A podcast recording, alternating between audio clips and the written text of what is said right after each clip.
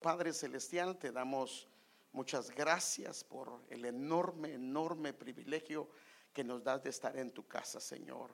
Gracias por siempre compartir, por siempre permitirnos, Señor, adorarte, alabarte, glorificarte y exaltarte. Es un hermoso privilegio, Señor. Queremos suplicarte en esta hora, Señor, por favor, esa unción quíntuple para poder explicar, compartir e impartir tu palabra. Y prepara nuestros corazones, por favor, para lo que hoy quieres tú hablarnos, Señor, y que podamos salir edificados, podamos salir animados, podamos salir, Señor amado, ah, sabiendo que hay un Dios misericordioso y fiel hacia nuestras vidas. En el nombre de Jesús te lo pedimos y damos las gracias. Amén. Creo que la mayoría, cuando vemos estas imágenes, nos vienen muchos recuerdos, ¿verdad? Bueno, algunos, pues algunos tuvieron la dicha de venirse ya con todo y papeles, pero no todos. A mucha de nuestra gente cuando nos venimos a este país, yo creo que la mayoría venimos con muchas ilusiones y en ese momento que nos dijeron que nos íbamos a venir estábamos dispuestos a todo, ¿verdad? A todo. Ya sea que nos tocó venir por tierra o que nos tocó atravesar el desierto, también hubo momentos difíciles que eran tan complicados que todas esas ilusiones se perdieron y lo que queríamos era regresar atrás. A otros tal vez no les tocó pasar por el desierto, pero la travesía fue, le dijeron, porque a ver que todos les vendían, en tres días estás allá y vas a estar ya ganando dólares a montón, que era un mes y no se pasaba, hermano. Y los bandidos lo dejaron a uno tirado en el, ahí en el, camino, ¿verdad? Eh, y cuando pasó eso, es muy probable que usted lo que quería era regresarse y tirar todo. Y cuando hay muchos intentos, muchos fracasos, muchas frustraciones, es normal que surja en el alma ese deseo de regresar atrás. Yo creo que a la naturaleza humana le es difícil cuando comienza por largo tiempo a no cumplir los deseos de su corazón, especialmente cuando ya en nuestro corazón había una planificación. Y a veces el sentimiento puede ser tan fuerte y tan desesperante que lo que terminamos haciendo cuando hay desesperación es tirarlo todo a la borda. Y casi siempre cuando hay desesperación son las peores decisiones que se toman. No es aconsejable tomar decisiones cuando hay desesperación. Ahora, este tipo de desesperación en cierto sentido es normal, pero lo que sí no tiene sentido es cuando a alguien le costó tanto venirse, ya está acá y después de un tiempo se quiere regresar, habiéndole costado tanto y pagado un precio tan alto. Pareciera que todo el esfuerzo y el costo que pagó la familia como que para él o para ella no significa nada. Y yo sé que esto ha pasado entre nuestras familias y cuando nos hemos enterado, lo primero que nos ha pasado es que nos hemos disgustado al escuchar cuando alguien dice, le costó tanto y después dice, me quiero ir me quiero ir y punto. Porque especialmente cuando conocemos un poco el costo de lo que la familia que lo ha mandado a traer, ha pagado para que él o ella pueda venir. Ahora, en la Biblia miramos este mismo sentir, solo que a un nivel diferente, a un nivel del pueblo del Señor, o sea, los hijos del Señor. Y el pueblo de Dios, como usted sabe, estaba sufriendo amargamente en Egipto y le suplicó, le rogó, le imploró al Señor que lo sacara de Egipto. ¿Sí o no? ¿Estamos claros en eso? ¿Sí o no? Y la Biblia dice que el Señor escuchó el clamor de ellos. y mandó a sus siervos, a Moisés y a Aarón, para liberarlos de la esclavitud que tenían en Egipto y de la opresión de Faraón y del pueblo de Egipto. Pero les hizo serias advertencias con, con respecto al deseo de querer regresar a Egipto después de que Él lo sacara de ahí. Y usted sabe, porque esto en alguna medida se conoce un poquito a la historia, sabe que así es. Y por eso es que el Señor se molestó y se enojó tanto con ellos, porque cuando iban camino a Canaán, ellos se querían regresar. Si estamos claros en eso, va? Y no solo se querían regresar, sino que se les olvidó la situación en la que ellos estaban en Canaán. Y esto es, imagínense cómo se sentiría usted que ayudó a algún familiar, que le rogó, le suplicó, le imploró, le hizo promesas y lo logró traer con tanto esfuerzo, trabajando horas extras, haciendo un gran esfuerzo. Usted invirtió mucho dinero, invirtió mucho esfuerzo, toda la familia se comprometió y lo ayudaron. Y después el familiar dice, me quiero regresar. Aquí no me gusta. Casi se lo hace chicharrón. Bueno, eso ya, eso ya, ya lo conoce. Significa que casi lo deja.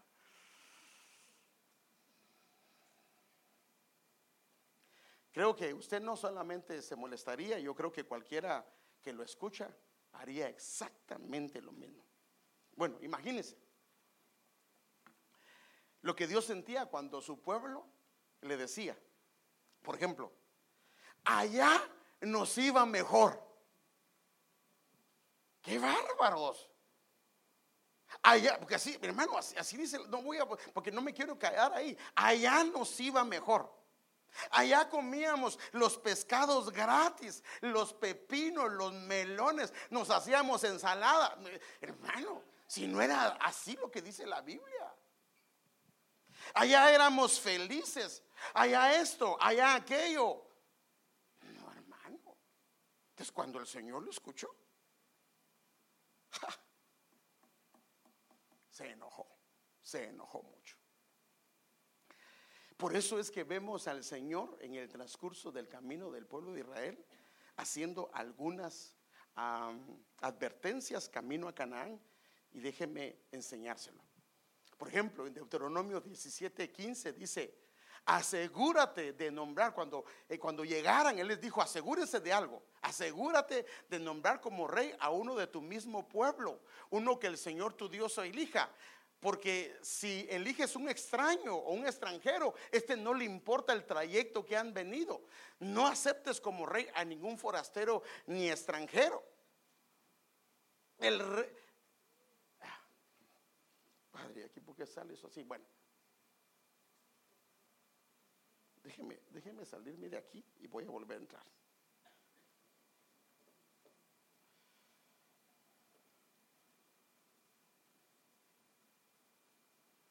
Ah, Héctor, ¿puedes salirte de aquí y volver a entrar, por favor, a esa página?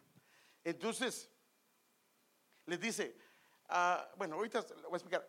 El asunto acá es que vienen ellos y no les importó. Y viene Dios y les dice una recomendación, les dio varias, especialmente advertencias, pero una de las cosas que Él les dice es que no regresen por el mismo lugar, que no regresen a Egipto. Ahí está, hijo. El rey no deberá adquirir gran cantidad de caballos ni hacer que el caballo vuelva a Egipto con el pretexto de, eh, de aumentar su caballería, pues el Señor te ha dicho, no vuelvas más por ese camino. Entonces la advertencia era que no regresaran por ese camino. ¿Estamos claros de eso? Entonces el Señor dijo, yo no quiero que regresen a Egipto por ningún motivo. Entonces, en este orden de pensamientos y viendo el contexto de la salida de Israel de Egipto, el día de hoy a mí me gustaría tratar con usted un tema.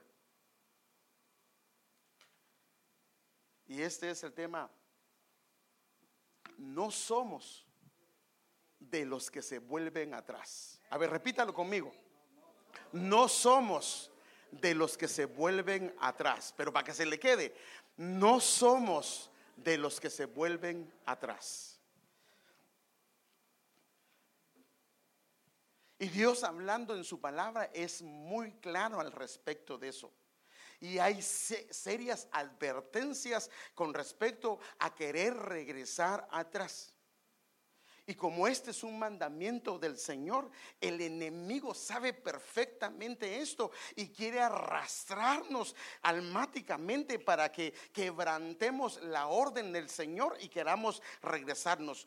Porque a Dios no le agrada esta actitud y esta manera de proceder de su pueblo cuando después de haber el hecho o sacado de Egipto, que el pueblo quiera regresar o individualmente una persona o una familia. Déjeme enseñarle cómo lo dice el apóstol Pablo en una de sus cartas a, a los hebreos. Él dice en Hebreos 10:38, pero mi justo vivirá por la fe. Y si se vuelve atrás, mire lo que dice no será de mi agrado. O sea que una persona que regresa es del agrado del Señor. Si se vuelve atrás, no será de mi agrado. Y termina el versículo. Pero nosotros, de aquí salió el tema, pero nosotros no somos de los que se vuelven atrás y acaban por perderse. No, esa no es el llamado que tenemos sino de los que tienen fe y se mantienen en el camino del Señor. Ahora, con este pensamiento yo quiero ver varias actitudes y maneras de proceder que al Señor no le agradan con respecto a advertencias del Señor. Inclusive vemos de parte de Él esto. Déjenme enseñarle por lo menos siete advertencias que yo veo de parte de Dios con respecto a regresar atrás. Por ejemplo, oh, pero mire, mire, este pasaje de ese mismo dice, nosotros no somos de los que retroceden. Nosotros no somos la clase de personas que se echan atrás. Nosotros no somos de los que dejan de ser fieles al Señor. Por eso cuando eh, Josué oyó que había ahí una, no dije, yo no sé qué van a hacer ustedes, pero yo y mi casa le serviremos. No mi mujer y mi casa no mi hijo y mi casa y yo, no, no, no, no. El varón, el cabeza se puso al frente. Yo y mi casa le vamos a servir al Señor. Amén. Bueno, entonces, en este orden de ideas, déjenme ver algunas advertencias del Señor con respecto a regresar atrás. Y quiero enseñarle esto no en un orden de importancia, sino que son registros bíblicos que yo quiero enseñárselos y que de alguna manera sirvan para que nosotros tengamos cuidado, porque a veces se puede volver atrás en varias, en varias áreas y yo quiero enseñarle esto. Entonces, el primero es, el Señor no quiere que regresemos a Egipto. Yo lo voy a llevar eh, las primeras cuatro muy rápido porque me quiero enfocar en las últimas tres. Ahora, ¿qué es regresar a Egipto?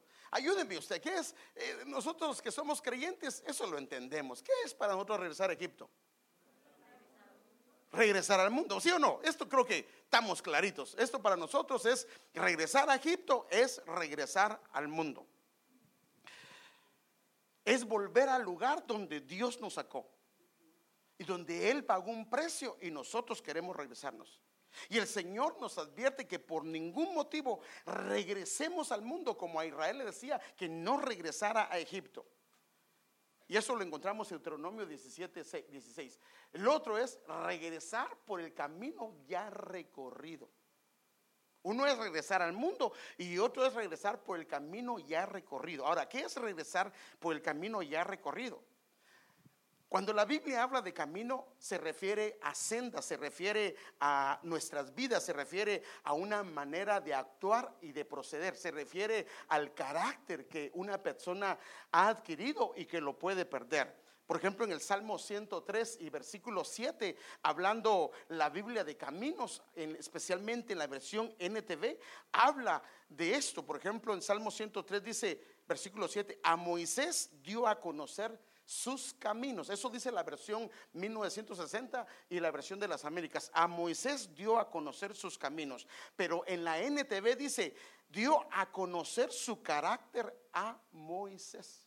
O sea que regresar por el camino es dejar el carácter que Dios ya te dio y regresar al carácter que tenías antes, a tu manera de proceder. Tal vez eras una persona de buen eh, eh, eh, has adquirido un buen carácter, eres, has adquirido ser respetuoso, honrado, y de repente regresas a lo que antes ya no hacías, o, o lo que ya no hacías porque lo dejaste de hacer. Eso es regresar el camino ya recorrido. Tercero, regresar al vómito y al lodo. Esto lo dice, el otro dice, algunos dice una palabra fea, pero no quiero mencionarla. ¿Para qué es volver o regresar al lodo o vómito? Es regresar a las costumbres y hábitos de las cuales el Señor nos rescató y nos libró. Como lo dije en estos pasajes, que aparece en Proverbios 26, 11, dice en la NTV me gusta, así que como el perro vuelve a su vómito, el necio repite su necedad. Si ya cayó en un problema, de ahí lo sacó el Señor y volver a caer en el mismo, el Señor dice, es como el, por, el perro que vuelve a su vómito. Eh, el apóstol Pedro dice en 2.22, dice, en, en su caso, en su caso ha sucedido lo que acertadamente afirman estos proverbios. El perro vuelve a su vómito y la puerca lavada a rebucarse en el lodo. Entonces, el Señor nos dice claramente que a eso no le agrada a Él. Este es una, como una persona, por ejemplo, que estuvo expuesta antes a los celos, antes al alcohol, al adulterio, la fornicación, el robo, la terquedad, la necedad, la pornografía. El Señor lo saca de ahí, le dio victoria y vuelve otra vez a lo mismo.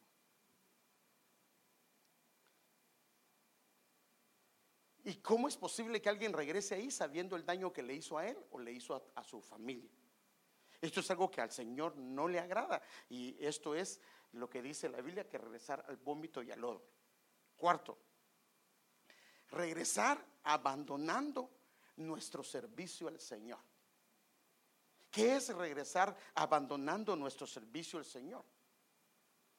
Esto está tremendo, hermanos. Por eso le estoy hablando de las advertencias y me quiero enfocar en las últimas tres.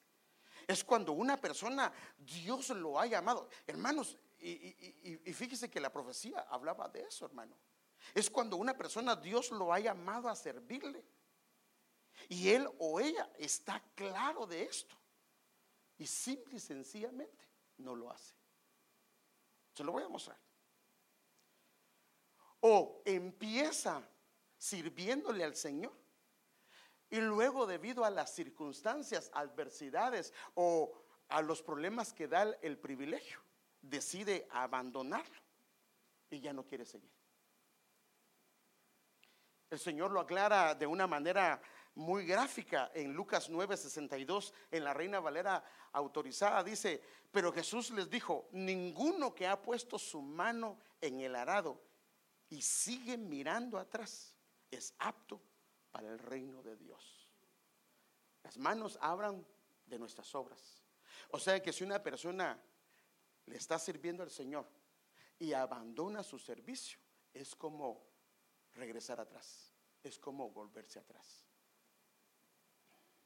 Y por supuesto el enemigo nos quiere llevar a una inactividad, porque esta es una manera de volverse atrás. Hermanos, el Señor hoy decía la profecía, va a demandar lo que nos ha dado o no.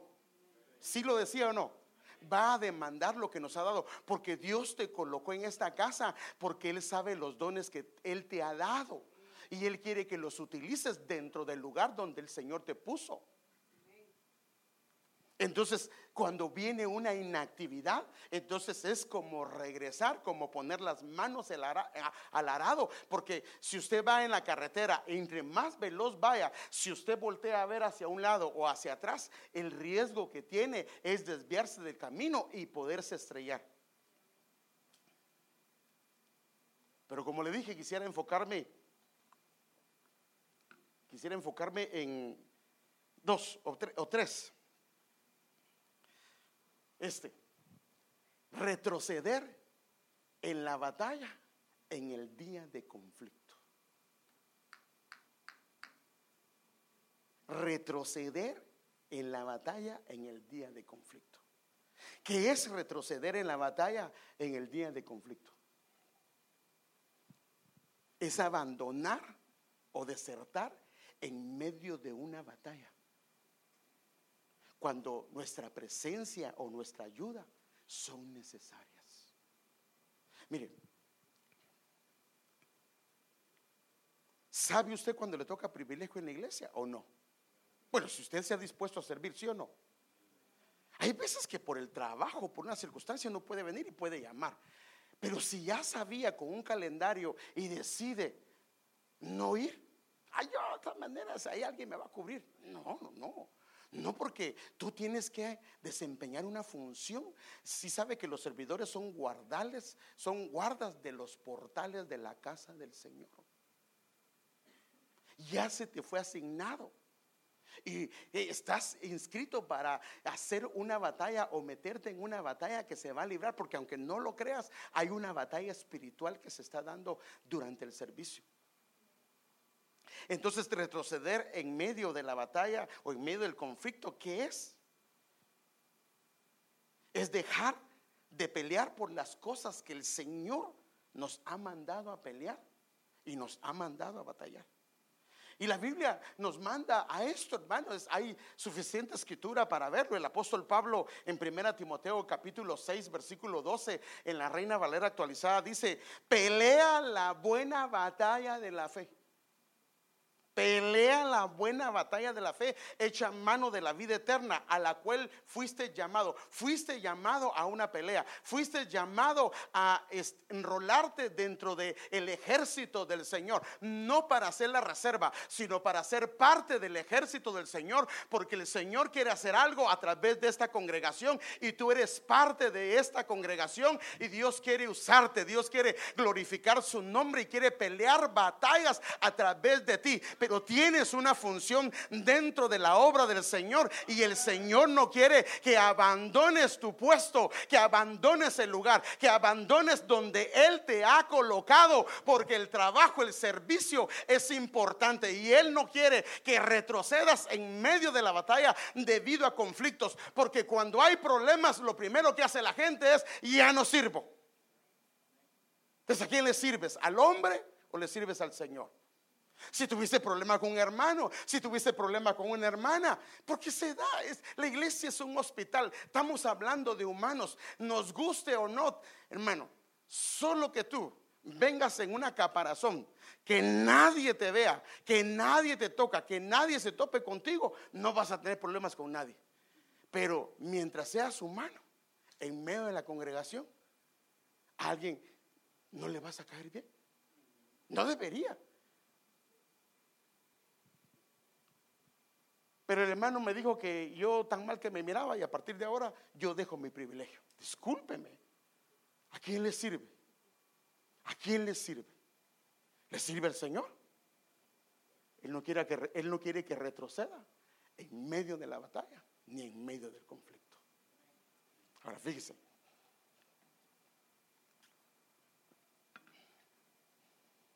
Hay un pueblo que retrocedió y al Señor no le agradó y especialmente una tribu que se necesitaba la labor de ellos. Eran 12 tribus y una de ellas dejó su labor. Por ejemplo, en Salmo 78, 9 dice, los diestros arqueros de Efraín retrocedieron el día del combate. Y como lo ve el Señor acá, es no guardaron, quebrantaron la alianza con Dios, rehusaron caminar en la ley del Señor de acuerdo a la escritura y a esta escritura, el abandonar la batalla, el puesto que Dios nos ha dado, se considera a una deslealtad a la alianza que el Señor hizo con nosotros, un quebrantamiento de la ley que hay en su palabra. Si el Señor te ha capacitado, el Señor te ha dado gracia de pelear en diferentes frentes y te has quedado sentado en alguna medida, has abandonado la batalla. Y claro, esto no le agrada al Señor, porque esto no es lo que Él quiere. Veámoslo desde otra perspectiva. El volverse atrás bíblicamente es sinónimo en la Biblia de, de, deslealtad, de rebeldía o inclusive podría ser de infidelidad. En Salmo 78, 57 dice, sino que se volvieron atrás. ¿Y qué dice? Y fueron desleales. O sea que el volverse atrás es sinónimo de deslealtad. Como sus padres se desviaron como arco engañoso. O sea que muchas veces, mire hermano, por favor, escúcheme lo que le voy a decir. Esto lo han explicado los apóstoles y yo solo en alguna medida repito. Nosotros los adultos, los padres, tenemos gigantes a los que tenemos que vencer. Es nuestro llamado a vencer esos gigantes. Para que nuestros hijos batallen con sus propios gigantes y no con los nuestros también. Pero ¿qué pasa? Cuando los padres no batallan con los gigantes que se les asignaron, los hijos terminan batallando con sus propios gigantes y también con lo que los padres no vencieron. Eso está comprobado en la escritura a través de la conquista, usted lo puede ver. Entonces, por eso es que dice, como sus padres se desviaron como arquero engañoso. Entonces, los padres tenemos una orden del Señor. Y hay una, hoy se nos hablaba de una orden, hermano, de agarrar en la batalla, hermano, y vencer a los gigantes, porque poderoso es el Señor que está con nosotros. Y entonces, este, en otras versiones dice así, en la, en la Biblia Jerusalén dice, sino que se volvieron atrás y fueron infieles en la Biblia Reina Valera actualizada, sino que se volvieron atrás y fueron rebeldes o se rebelaron. Fíjese que la gente que estudia la Biblia le llaman los teólogos y por décadas, por siglos, ellos se han hecho varias preguntas.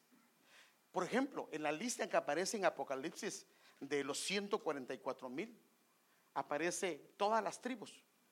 Pero la tribu de Efraín y la tribu de Dan no aparece. Fíjese pues, no aparece. Esta tribu no es tomada en cuenta para que participe del reino milenial de Cristo. Ahora, mire. Bueno, esa no es, es la otra. ¿Qué era la tribu la otra que, que se retiró? ¿Que se retiró? ¿Cuál era? Efraín. Efraín.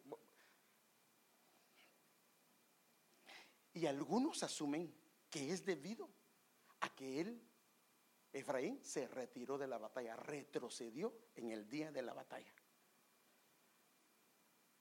Algunos piensan que también es por la envidia de Efraín, y eso también lo quiero tocar, por la envidia de Efraín. Porque ellos tenían la capacidad de pelear de hacer la parte que Dios les había dado. Y simple y sencillamente ellos retrocedieron cuando más sus hermanos los necesitaban. Este es el número quinto. El seis es desear regresar a un ambiente del que Dios ya nos sacó. En Génesis 19, del 15 al 26. ¿Qué es regresar a un ambiente del que Dios ya nos sacó? Creo que después de que el Señor nos ha rescatado de ambientes, de atmósferas que no eran correctas, que no le agradaban, que estaban destruyendo nuestras vidas, nuestras familias. Y que para nosotros inclusive tal vez era hasta imposible salir. Pero el Señor vino en su gran bondad y nos sacó de ese lugar regresar de nuevo sería algo que el Señor no le agradaría. Déjenme enseñárselo con una historia bíblica, porque en alguna medida las historias hablan más que las palabras. Si se recuerda que Dios envió a sus ángeles a sacar a Lot y a su familia. Porque Dios, debido al ambiente que había en Sodoma y Gomorra, iba a destruir esa familia. Y, al amanecer los ángeles apremiaban a Lot diciendo, levántate, toma a tu mujer y a tus dos hijas que están aquí para que no seáis destruidos en el castigo de la ciudad. En el Midrash, que es un comentario judío, dice que él tenía cuatro hijas. Dos estaban casadas, por eso le fue a hablar a sus yernos, pero simple y sencillamente se burlaron de él. Y entonces con las dos que no estaban casadas, fue con las que él salió. Mas él titubeaba, entonces los dos hombres tomaron su mano y la mano de su mujer y la mano de sus dos hijas, porque la compasión del Señor estaba sobre él, y lo sacaron y lo pusieron fuera de la ciudad. Sigue diciendo el pasaje. Pero me quiero enfocar, lo puede usted leer en casa, voy a leer el versículo 17 y el versículo 26. Y aconteció que cuando los que habían llevado fuera, cuando los habían llevado fuera, uno le dijo, huye por tu vida ¿Cuál fue la orden? No mires detrás de ti. No te detengas en ninguna parte del valle. ¿Se recuerda lo que decía el Señor? Al que pone sus manos sobre el arado y mira atrás. En unas versiones dicen no es apto para el reino y otros dicen no es digno de mí. Eso está fuerte, ¿va? Pero así dice la escritura. Entonces no mires detrás de ti y no te detengas en ninguna parte del valle. O sea, en otras palabras, no retrocedas. Escapa al monte, no sea que perezcas. Pero la mujer de Lot que iba tras de él miró hacia atrás y se convirtió en una columna de sal. Algunos creen que es columna, algunos creen que es pilar, algunos creen que es una estatua, algunos creen que es como una roca de sal. La pregunta es, ¿Por qué fue tan severo el castigo hacia ella? Bueno, severo desde el lado humano.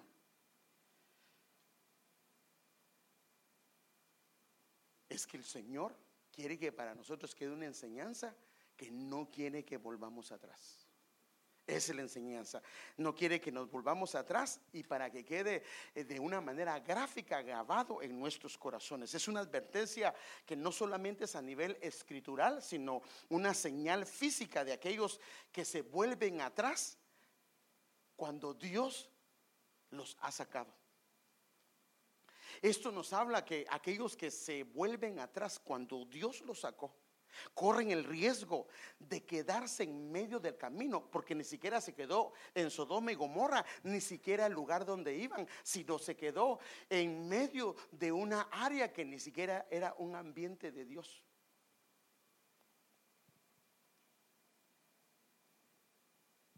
Quedan atrapados en medio de dos atmósferas espirituales, y mire qué tremendo, sin pertenecer alguno de ellos. Porque ella ni se quedó en Sodoma y Gomorra, ni tampoco se quedó en el lugar. No fue enterrada. O sea que se quedó atrapada. El Señor haciendo referencia, porque el Señor hace referencia de la mujer de Lot, lo dice así en la versión NTV. Lucas 17, 32 al 33. Recuerden lo que pasó a la esposa de Lot. Eso es el Señor haciendo referencia de ella. Si se aferran a su vida, la perderán. Ahora, si se aferran a lo que yo les quité y no lo quieren soltar, corren el riesgo de quedarse en medio de dos ambientes o dos atmósferas espirituales. Así dice esa versión. Si se aferran a su vida, la perderán. Lucas 17, 32 en la versión Dios habla hoy dice, el que trate de conservar, o sea, el que trate de conservar lo que el Señor ya le quitó, corre el riesgo de quedarse en medio y no cumplir el destino que tiene. Y debido a que ella no estaba en medio de su casa, las hijas se prostituyeron. Usted lo sabe, sabe lo que pasó con las hijas de Lot. Amén. Ahora miremos, y aquí es donde yo quiero llevarlo, una de las últimas advertencias que vemos en la Biblia con relación a no volverse atrás. Regresar a edificar lo que Dios ya destruyó. Hay siete advertencias y la última es que no regresemos a edificar lo que el Señor ya destruyó. que es regresar a edificar lo que Dios ya destruyó. Para mí es una de las advertencias más fuertes por lo que le voy a decir. Y hay un típico ejemplo de esto. La Biblia habla que en la, y lo mismo del pueblo del Señor, que en la conquista de Canaán, ¿cuál era la primera ciudad a la cual ellos tenían que conquistar? Jericó. Y la Biblia, fíjese que da algunos detalles de Jericó. Dice que estaba bien cerrada. Estaba bien atrancada. Humanamente Israel no podía, no podía conquistar esa ciudad. Por eso Dios tuvo que intervenir.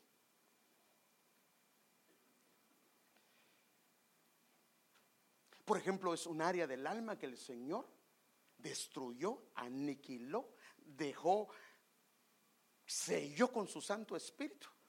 Y Él no quiere que la volvamos a construir. Ah, ¿Alguien me puede leer Gálatas 2.18? Ahí, ahí lo puede ver. Inclusive se puede terminar pecando si construimos lo que Él ya destruyó. ¿Alguien lo tiene, por favor? Gálatas 2.18. Con micrófono, por favor, con micrófono. Porque si las cosas que destruí, las mismas vuelvo a edificar, transgres- transgresor, mi, no, transgresor me, me hago. Es que no me- Si las cosas que destruí las vuelvo a edificar, transgresor es pecador. Pecador me vuelvo. Mire qué tremendo, hermano. Mire qué tremendo. Entonces en Josué capítulo 6, versículo número 1. Y quiero que lo lea, si lo tiene, y si tiene la versión textual, mucho mejor. Si no, otra versión, no hay problema. Pero si lo tienen, Josué 6, 1, por favor. Pero, pero con el micrófono, por favor, porque como hay gente que nos oye, por, por- por favor, levante su manita y así le, le- le- Amén. Josué 6.1. Ahora Jericó estaba cerrada, bien cerrada a causa de los hijos de Israel. Nadie entraba ni salía. Sea, es un lugar que no había chance de poder entrar. Dice, en la versión textual dice, Jericó estaba cerrada, bien atrancada, como cuando hay áreas del alma que no se pueden, hermano, no se pueden. A los discípulos les pasó un caso donde el Señor bajó del monte y ellos no podían liberar a una persona. Y el Señor lo liberó. Pero inclusive Dios en una ocasión le dice, el mismo Señor le dice a un joven, le dice, cuídate que no peques para que no te vuelva algo peor. Entonces, en otras palabras, sin la intervención de Dios, Jericó no hubiera si- sido destruida, hubiera sido imposible. Y si es un área del alma, lo mismo, porque son áreas que sin la intervención de Dios no pueden ser restauradas, no pueden ser sanadas, no pueden ser salvadas. Porque la Biblia dice que estaba tan humanamente eh, cerrada, era imposible entrar, que Dios tuvo que intervenir de una manera que destruyó, imagínense, los cimientos, ni siquiera el hombre lo pudo hacer. Dios metió su mano, mandó a sus ángeles y los cimientos de los muros los destruyó desde el fondo, hermano, y los botó porque no había manera que esa ciudad fuera conquistada. Y lo mismo tal vez en el caso de nosotros, áreas que el Señor ha conquistado, que Dios lo hizo debido a una administración, debido a una conquista que el Señor hizo. Y fue, era, y hasta usted se decir, yo no sé ni cómo lo voy a hacer, no sé si voy a poder, pero Dios lo hizo. El Señor no quiere que se vuelva a levantar eso. Y Dios le dijo, fíjese, le dijo, fíjese qué tremendo, le dijo a Josué que nadie, porque Josué inspirado por el Espíritu Santo dijo que nadie debería de levantar esos muros. Pero ¿sabe qué pasó? ¿Sabe qué pasó? Él dijo, maldito el que levante los muros nuevamente. ¿Y sabe qué hicieron los israelitas? Lo volvieron a levantar. Como que hay una terquedad en el corazón, ¿verdad? Mire lo que dice este pasaje. Entonces Josué les hizo un juramento en aquel tiempo diciendo, maldito sea delante del Señor el hombre que se levante y reedifique esta ciudad de Jericó. Con la pérdida de su primogénito echará su cimiento y con la pérdida de su hijo menor colocará sus puertas. La idea era para que nadie lo hiciera. Ah, pero dijo uno, no, yo lo hago. Y en segunda, primera Reyes 16:34 dice, en su tiempo y él de Betel reedificó Jericó a costa de la vida de Abiram, su primogénito, puso sus cimientos. Y a costa de la vida de su hijo menor, levantó sus puertas. O sea que una de las cosas que al Señor no le agrada es que levantemos o construyamos lo que el Señor ya destruyó. Y aquí es donde uno tiene que analizar, Padre, ¿qué cosas has hecho en mí? Me diste victoria, yo logré, yo sabía que me diste la victoria y vuelvo otra vez a lo mismo.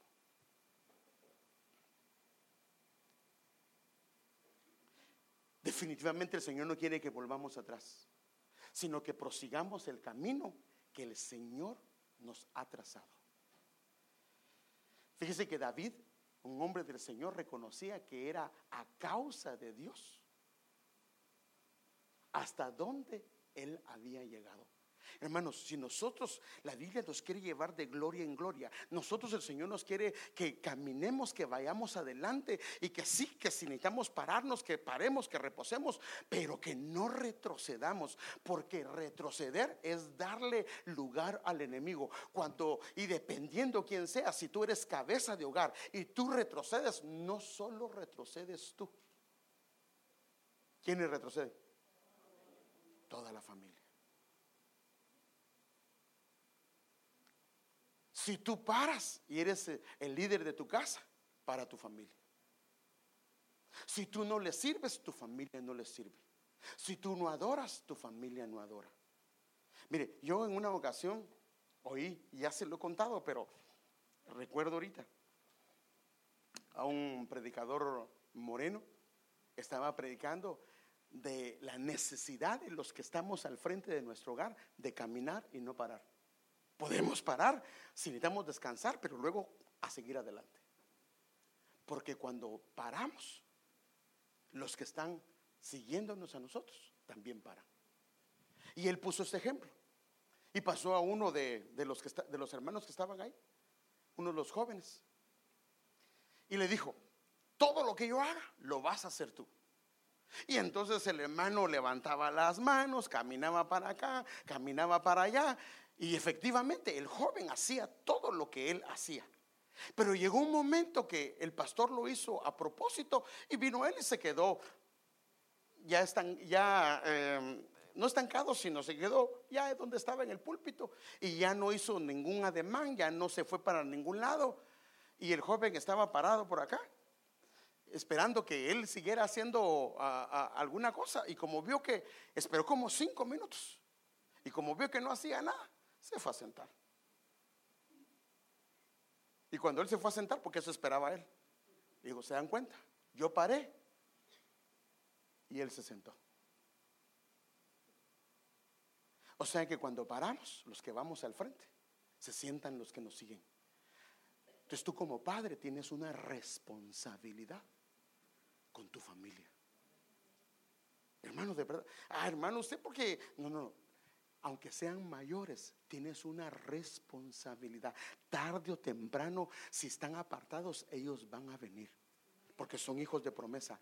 Pero tu responsabilidad, ahora, ¿cómo van a venir? Si veces estás con el Señor y veces con no, veces te oyen cantando aleluya, aleluya, y otras bailando la, no, pues así no van, así no, ellos no se vuelven al Señor. No, el Señor lo que quiere es que nosotros nos mantengamos firmes, hermano.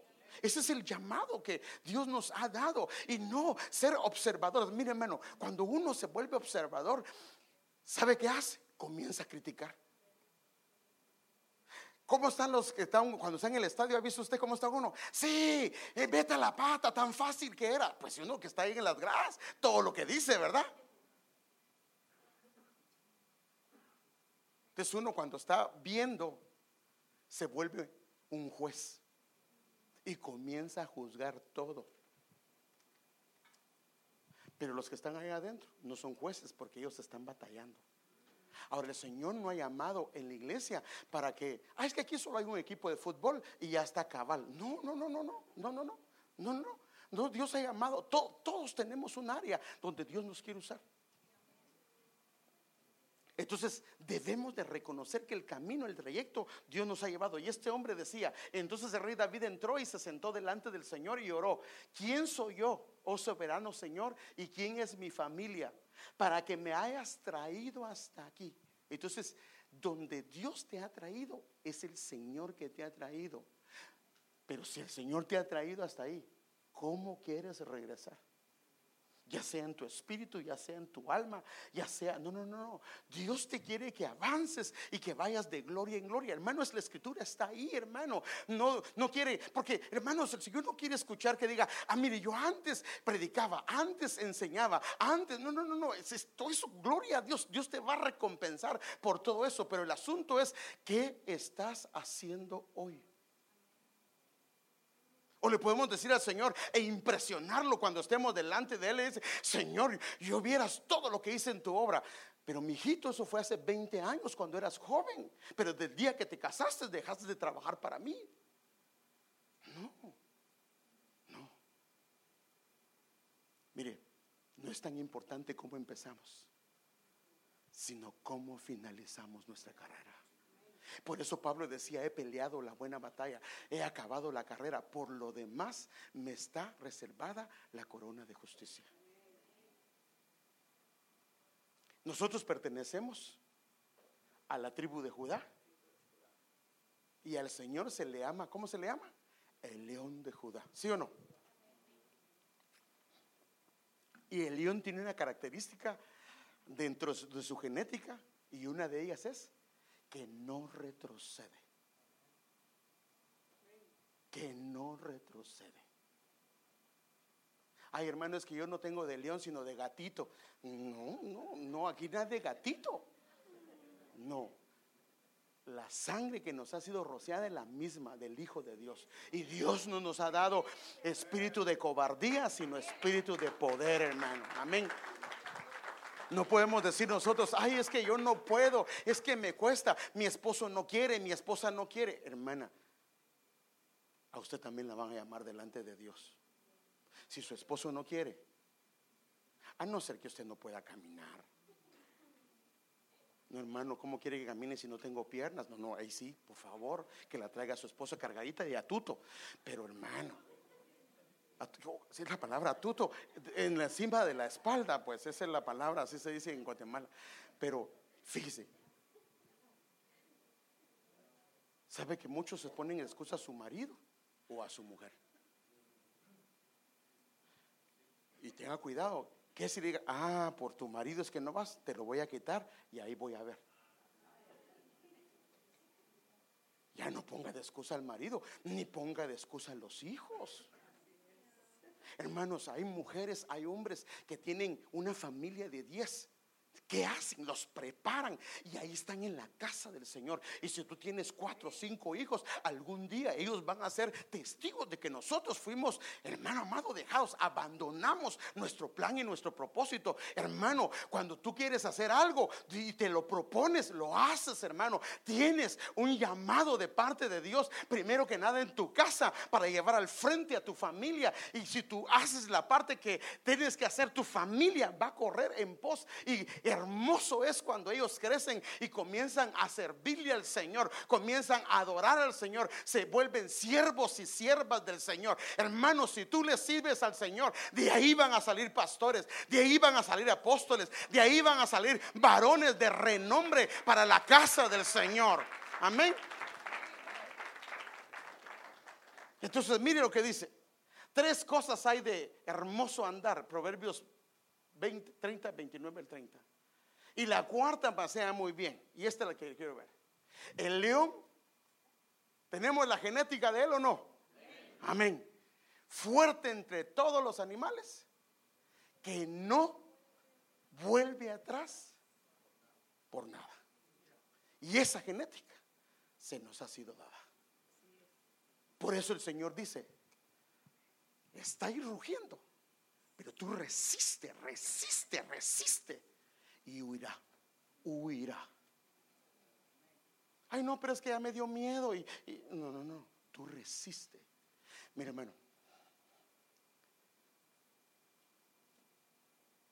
por favor, estamos en los últimos tiempos y quiero decirle algo.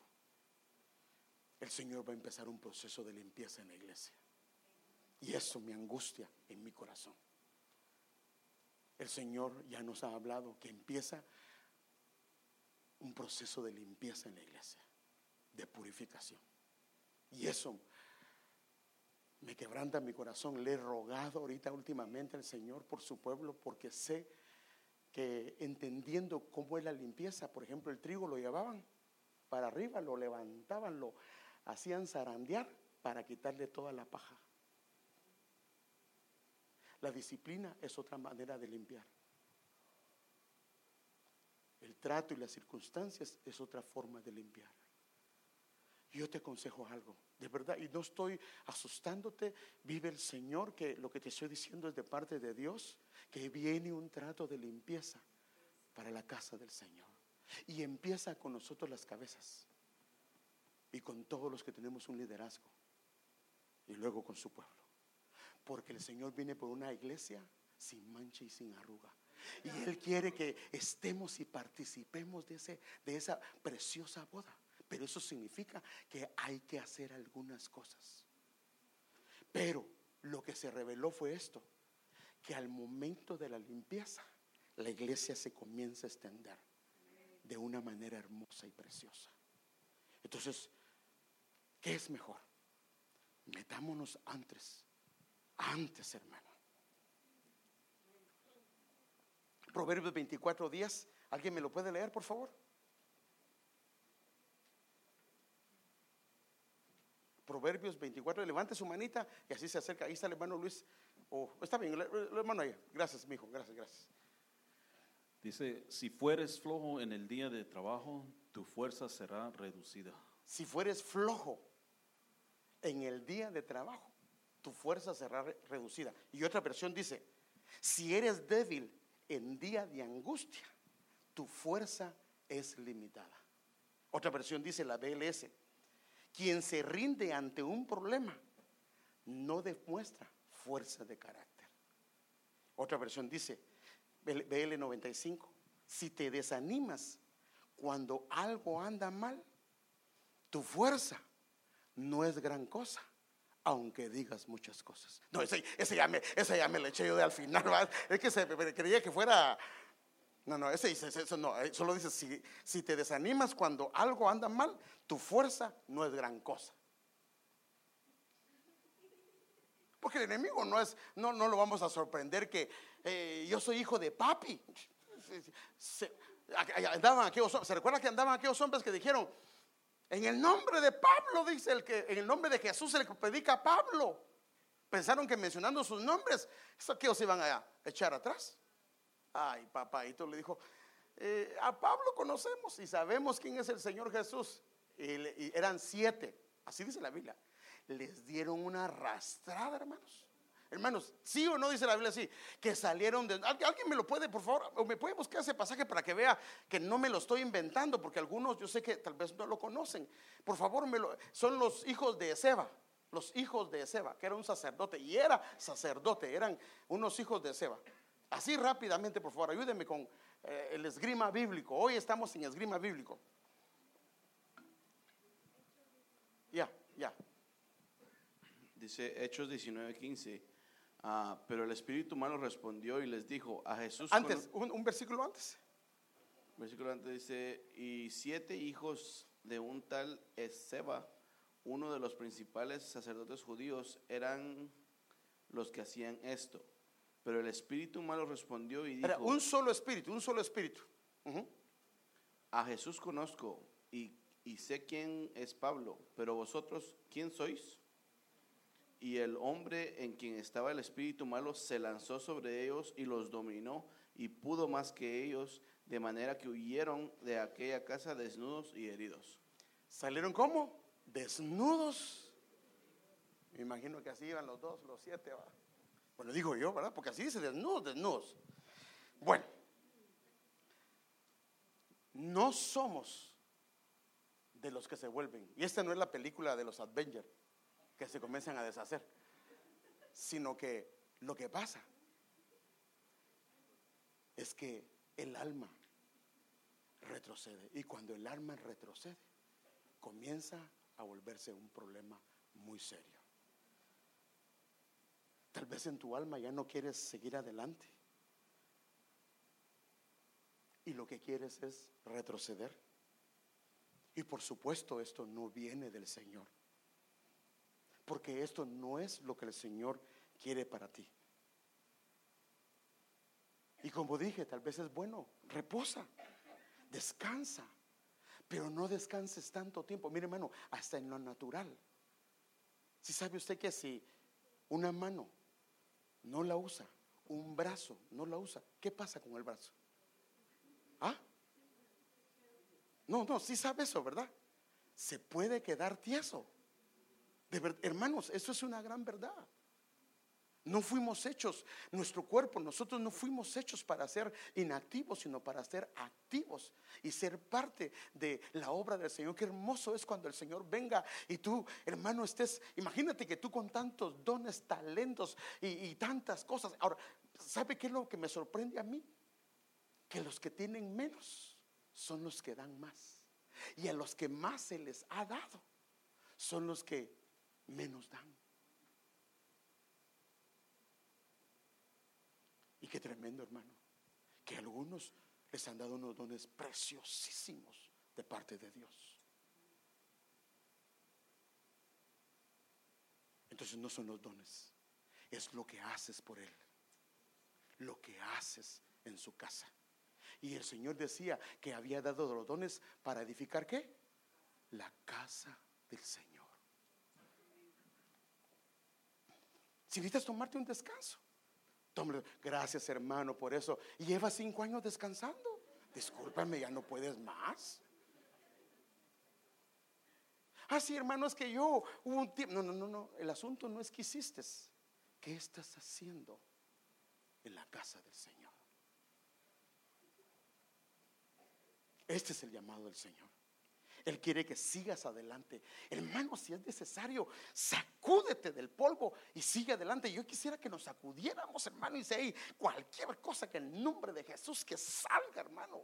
Porque hoy estábamos hablando, hermano, fuerte, fuerte, fuerte es el Señor. Y los cantos, hermano, si pudo analizar los cantos, hablaban de guerra, hablaban, hermanos amados, que Él es poderoso, hermano. Pero ¿cómo va a ser poderoso si tú no quieres? Pero, hermano, cuando estás hincado, cuando estás sentado, cuando estás acostado, la orden del Señor es levántate y anda. Y si te levantas y anda, tus piernas, tus rodillas, tus brazos, hermano, van a agarrar la fuerza que necesitan y te vas a levantar y entonces vas a entrar a la casa del Señor y vas a hacer lo que sea a ti ha sido llamado. Por eso aquel hombre, hermano, no importa cuánto tiempo estuvo a la puerta de la hermosa, pero mientras estaba paralítico no podía disfrutar de las cosas del Señor. Pero cuando sus piernas fueron restituidas, hermano, pasó cantando, danzando, alabando y glorificando al Señor. Eso es lo que necesitamos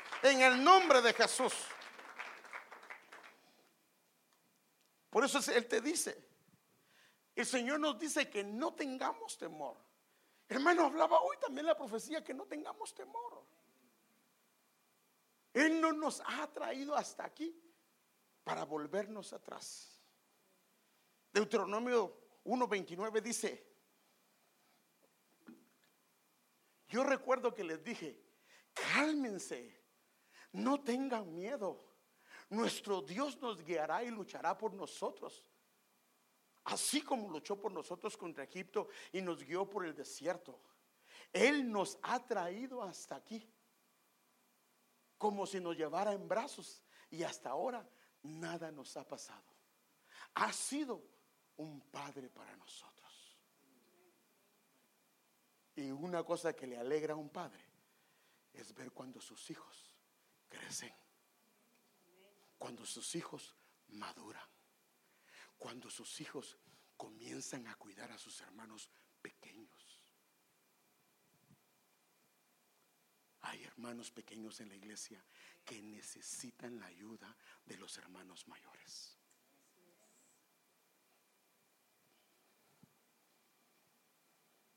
La única manera para volvernos es volvernos al Señor. Volver atrás no, pero volverse al Señor sí. Este sí es un llamado que encontramos en toda la escritura y el cual nosotros debemos de atender. Hay un llamado para volvernos al Señor. Volvernos al Señor es el llamado que tenemos en lo más íntimo y esto evitará que retrocedamos, esto evitará que nuestra alma se canse y ya no quiera continuar.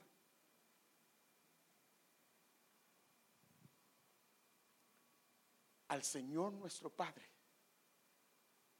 es que debemos devolvernos. Vuélvete al Señor. Volvamos al Señor. Esa es la única manera de volverse. No retroceder, sino volverse a Él. Volverse a Él. Y cuando nos volvamos a Él, lo primero que va a hacer Él es afirmar nuestros pasos en el lugar donde estamos para que el enemigo no nos haga retroceder. Y a partir de ahí comenzamos nuestra caminata. Y si somos fieles al Señor, el Señor nos va a devolver lo que se comió el pulgón, lo que se comió el revoltón. Así dice la Biblia.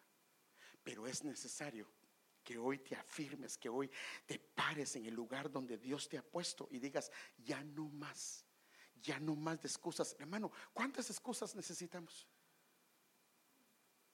Miren, como pasan los empleados en, en los trabajos, ¿verdad?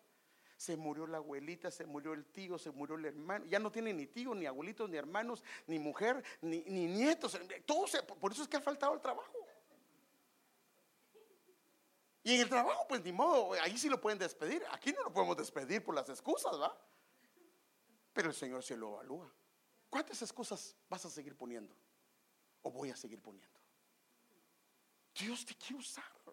Dios quiere levantarte, Dios quiere, hermano, hacer grandes cosas en tu vida y en tu familia. Pero si tienes excusas, nunca vas a hacer nada para el Señor. Y hay gente, hermano, con menos posibilidades, con menos talentos, con menos dones, que están haciendo más allá de lo que nosotros estamos haciendo. Hoy yo te hago un llamado de parte de Dios que te enfiles en, las, el ejército del cielo para pelear las batallas que Dios quiere pelear a través de ti, hermano amado, porque no es con espada, no es con ejército, es con su Santo Espíritu. Pero tú tienes un llamado y un lugar. El estandarte del Señor se ha puesto en medio de su pueblo, hermano.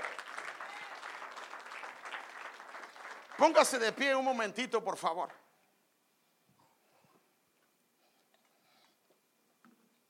Yo quiero hacer un acto profético hoy, hermano.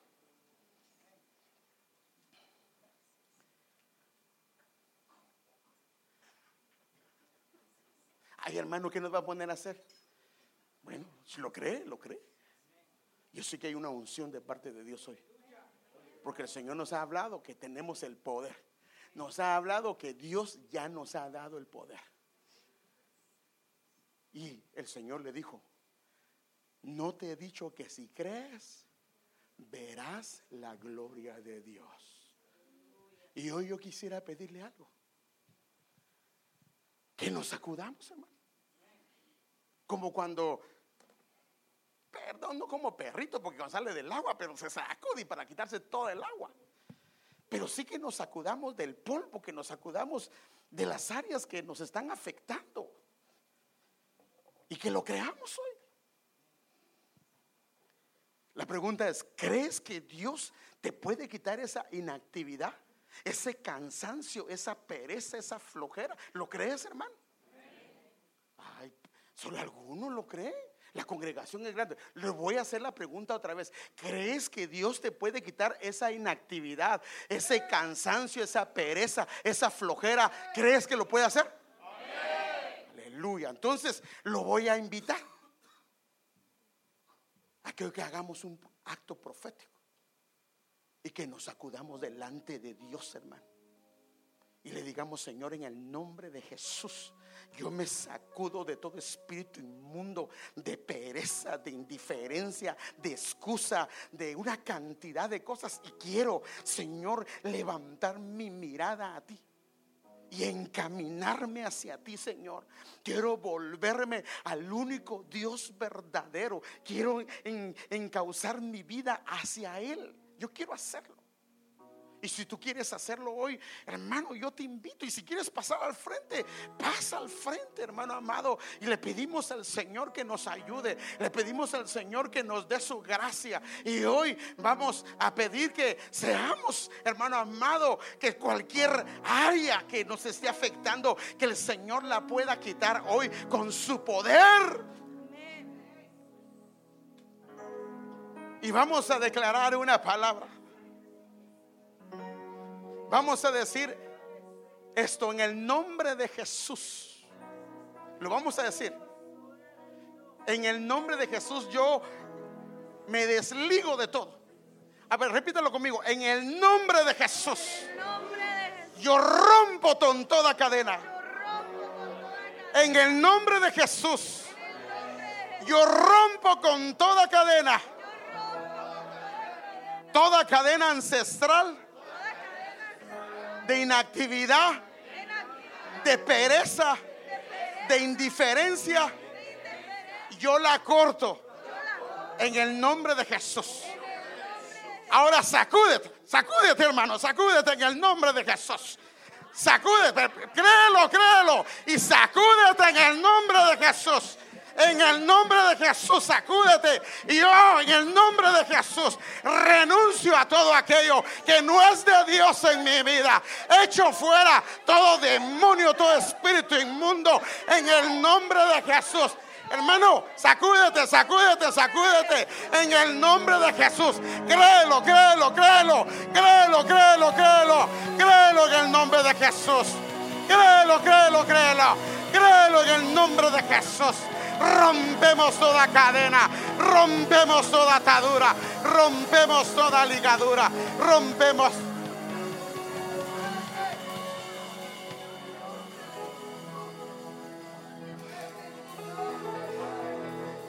Y vamos a cantar un canto.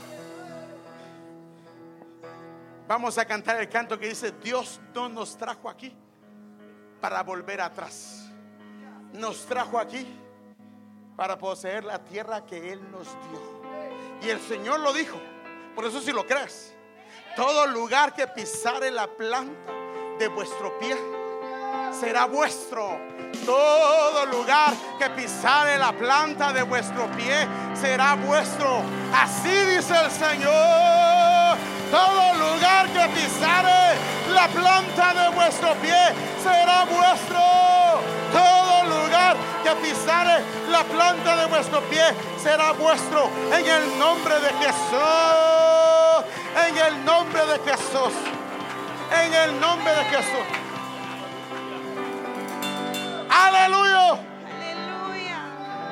Pasa al frente, hermano. Pasa, no te quedes allá. No te quedes allá. Créelo, créelo, créelo al Señor. Créelo, créelo al Señor. Dios no nos trajo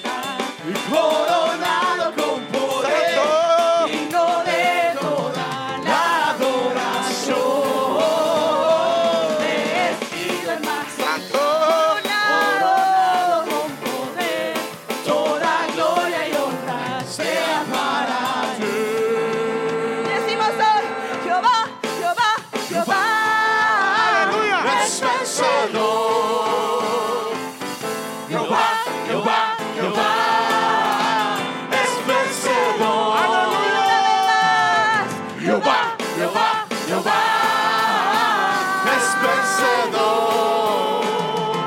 Los enemigos de Jehová son temidos por sí, Señor.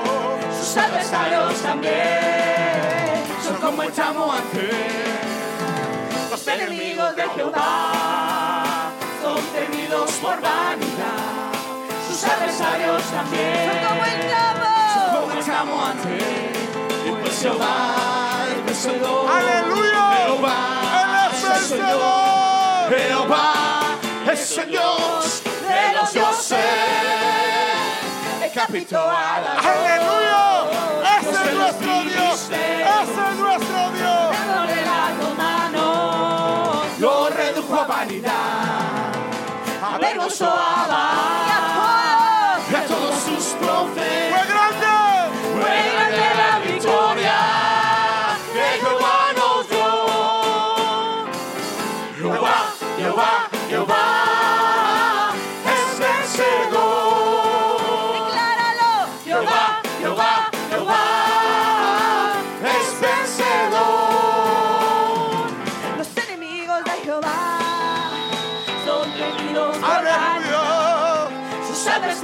también. Son como ante él. Los enemigos de Jehová son temidos por vanidad. Sus adversarios también son como chamo ante él. Pues Jehová vencedor. Aleluya. Jehová es el Dios de los dioses. A Baal